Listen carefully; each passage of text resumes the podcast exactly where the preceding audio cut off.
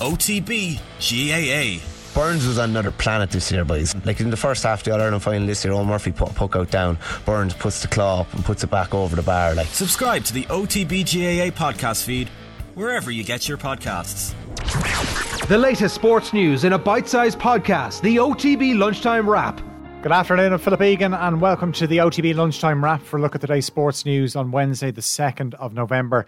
The IRFU's released the names of the 29 players who have taken up full time contracts in the women's game in Ireland. 10 players from the 15 squad have signed up, but captain Nichola Fryday, Sam Monaghan, and Neve Jones are not on the list. Some players have opted to remain amateur and pursue separate careers. Others will be semi pro with clubs in England instead of training here full time. The IRFU also says the Interpro Championship will be held in January ahead of the 2023 Women's Six Nations. The Ireland A team for this Friday's meeting with an All Blacks 15 at the RDS will be announced this afternoon. A total of 51 players are currently in the Irish camp, and the Farrell side take on South Africa on Saturday in their first November international. RG Snyman may not return for Munster until the new year, according to the latest update from the province. The South, Af- the South African's been sidelined since last year and has only made four appearances in more than two years due to two serious knee injuries. The group stage of the Champions League finishes up this evening with two places in the last 16 still up for grabs. Celtic's final game in Group F is away to holders Real Madrid, who need a win to secure top spot in the group. Celtic have two points from five games and will finish bottom of the group regardless of this evening's result. But manager Ange Postecoglou says he's found out a lot more about his squad by playing in Europe's top club competition. Yeah, I think this whole sort of campaign for us has been one where you know we understand exactly sort of the areas that you know we can make an impact, but also the areas where you know we have to be wary of. That game starts at 5:45. The other game in the group sees Shakhtar take on Leipzig. Both sides are still on the hunt for second place in the group. Manchester City and Chelsea have already qualified for the last 16 as group winners. Erling Haaland's unavailable for City, who host Sevilla in Group G.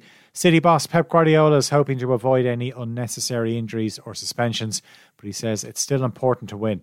It's a moment to continue to practice things, to the players see themselves uh, how good they are, and, and of course for the prestigious, for the for many reasons we have to do it. In Group E, Chelsea are at home to Dinamo Zagreb. AC Milan face Salzburg at the San Siro. A draw would be enough to send the Italian champions into the next round. A win for Salzburg would secure second spot in the group at the expense of Milan. Those games all kick off at eight. Republic of Ireland international Áine O'Gorman's been nominated for the SSE Electricity Women's National League Player of the Year. The Peamount United forwards shortlisted for the award, along with Athlone Town striker Emily Corbett and Wexford midfielder Ellen Molloy.